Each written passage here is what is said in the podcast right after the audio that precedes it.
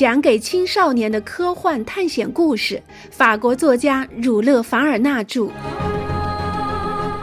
格兰特船长的儿女，一起来开启这段不畏艰险的勇敢之旅吧。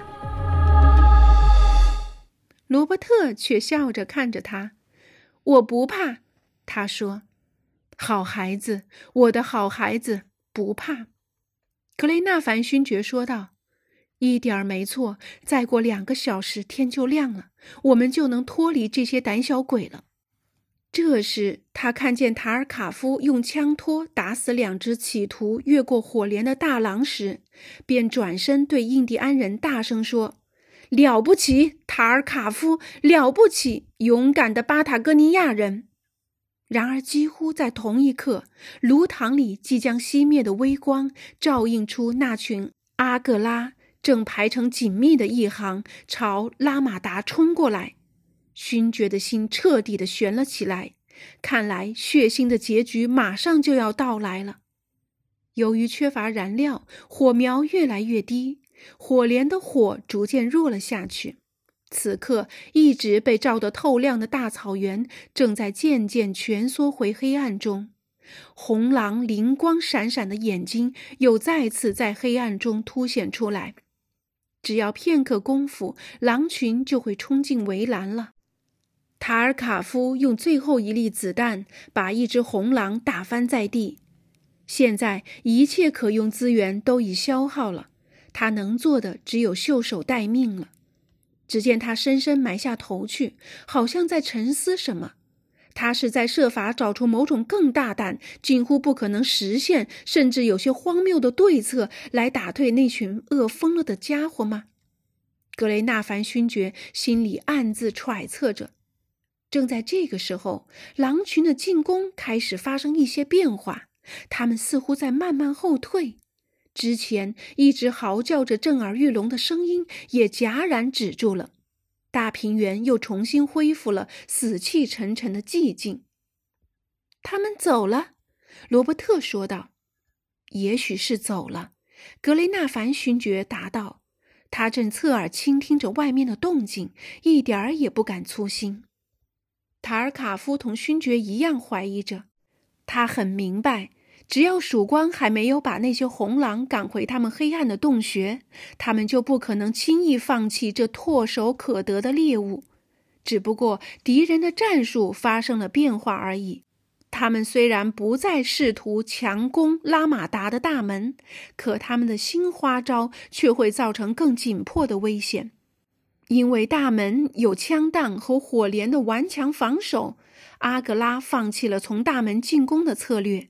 他们机警地围着拉马达绕了一圈，决定尽力从后门进行突然袭击。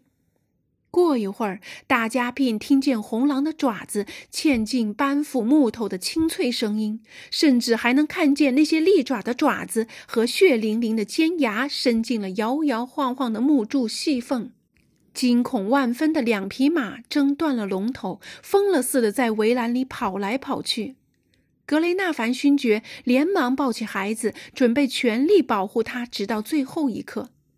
他也明白这是明知不可为而为之。在带着孩子冲到外面去之前，他先看到了印第安人。塔尔卡夫像困兽一般在拉马达里转悠，随即猛冲到他的爱马身边。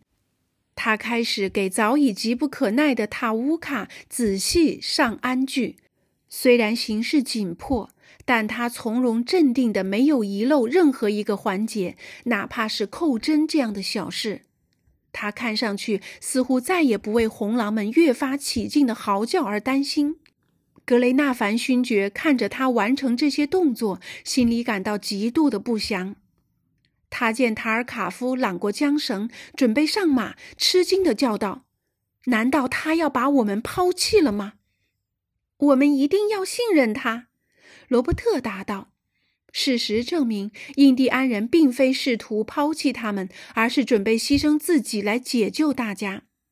塔乌卡整装待发，他咬紧橛子，蹦跳着，眼睛里透露出一股火一般的阴气。他已经理解主人的意图了，并且准备好了去应付这场恶战。就在印第安人抓住马鬃准备上马时，格雷纳凡勋爵使劲攀住他的胳膊，阻止了他。“你要走了吗？”他指着暂时空旷的平原问。“是的。”塔尔卡夫答道。他明白了同伴的手势是什么意思。他接着用西班牙语补充几句，大意是：“塔乌卡，好马，跑得快，他会把狼引到自己身后。”啊，塔尔卡夫，格雷纳凡勋爵叫道。他再也找不到任何词语形容眼前这位勇敢而忠诚的朋友。快，快！印第安人说道。与此同时，格雷纳凡用激动的、有些哽咽的声音对罗伯特说：“罗伯特，我亲爱的孩子，你知道他说什么吗？”他要为我们而牺牲，他要冲到潘帕斯草原，把狼群引到他那儿，把饥饿的欲望转移开。他要用他的死来换我们的生啊！罗伯特扑到巴塔哥尼亚人脚边，狠狠地抓住他说：“塔尔卡夫，塔尔卡夫，你不能这么做！”不，格雷纳凡勋爵说：“他是不应该离开我们的。”他指指吓得靠近木桩的两匹马，转身对印第安人说道：“要走，我们一起走。”不，印第安人会意的回答说：“那几匹马太累了，他们无法跟上，只有塔乌卡才可以。”那好，格雷纳凡勋爵喝道：“罗伯特，不要让塔尔卡夫离开你。我已经知道该怎么做了。该出去的人是我。”应当是他留下来陪你的。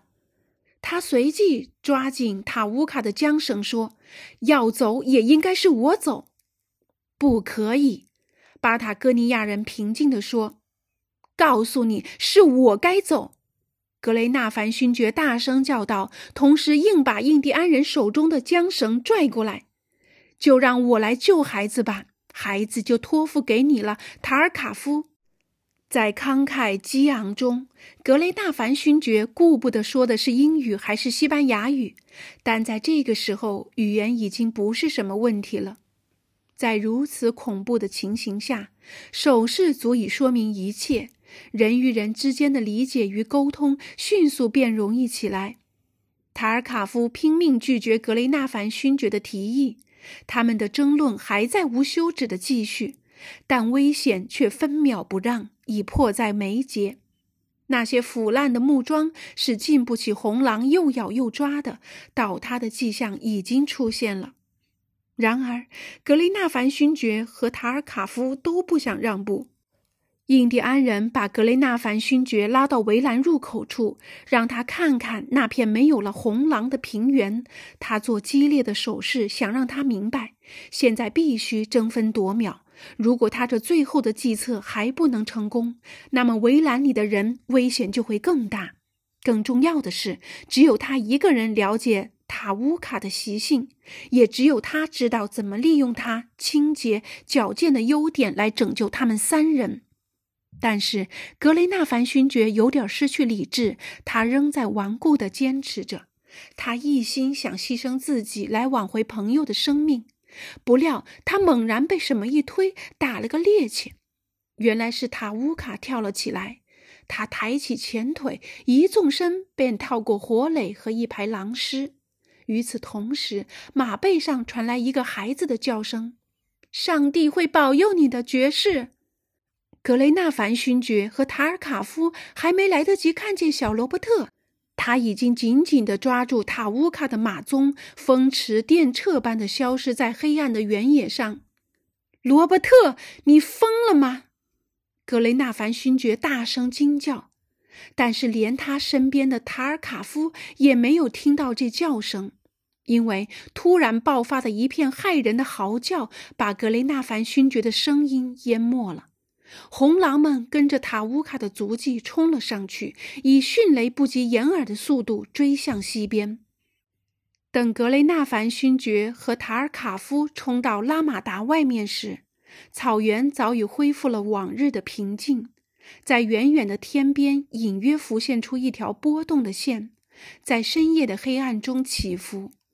马上就要天亮了，格雷纳凡勋爵倒在地上，双手合十，因为孩子的离去使他完全失去了希望。他看着塔尔卡夫，这位印第安人的微笑就像往常那样平静。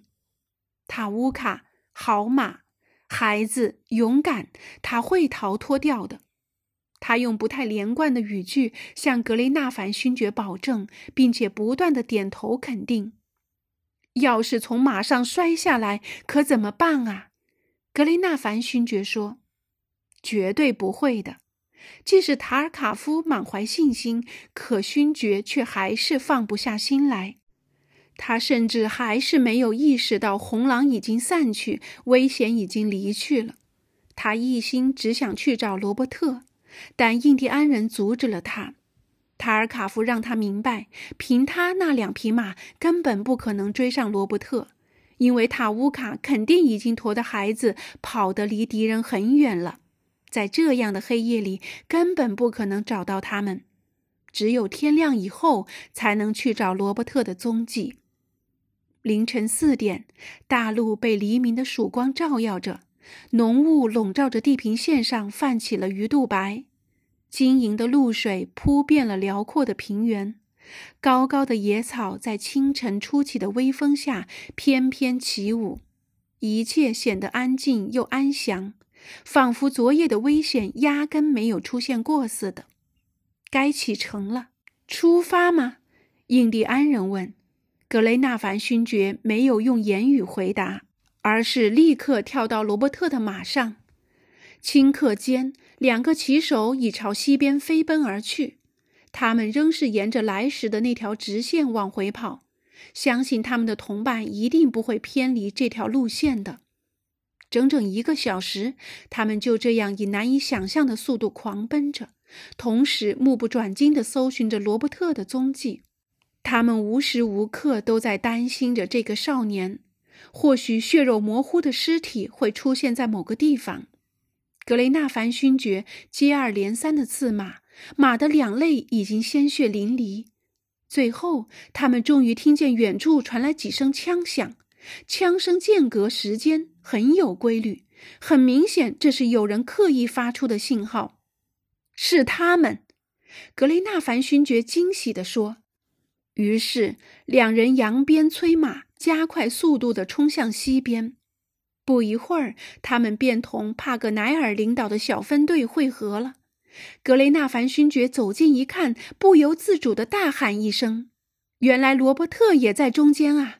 他活着，而且是生龙活虎的活着。”他身下卓而不群的良马塔乌卡看见自己的主人，不禁欢快地嘶鸣起来：“啊，孩子，我亲爱的孩子啊！”格雷纳凡勋爵惊喜地叫着，那声音显得格外温柔。他和罗伯特几乎是同时从马上跳到地上，冲到对方的怀里，拥抱起来。接下去该轮到印第安人了。他紧紧抱住格兰特船长这个优秀的儿子，贴在胸前。活着，他活着！格雷纳凡勋爵不停地激动地说：“是的，我还活着。”罗伯特答道。这都是塔乌卡的功劳呀！印第安人没注意到这句感谢他爱马的话。此刻他正忙着和塔乌卡说话呢。他紧紧地拥抱着他，仿佛这匹骄傲骏马的血管里流动的是人类的血液。接着，他转身指着身后的小罗伯特，对学者说：“了不起的勇士！”他又用那句印第安人表示勇敢的比喻。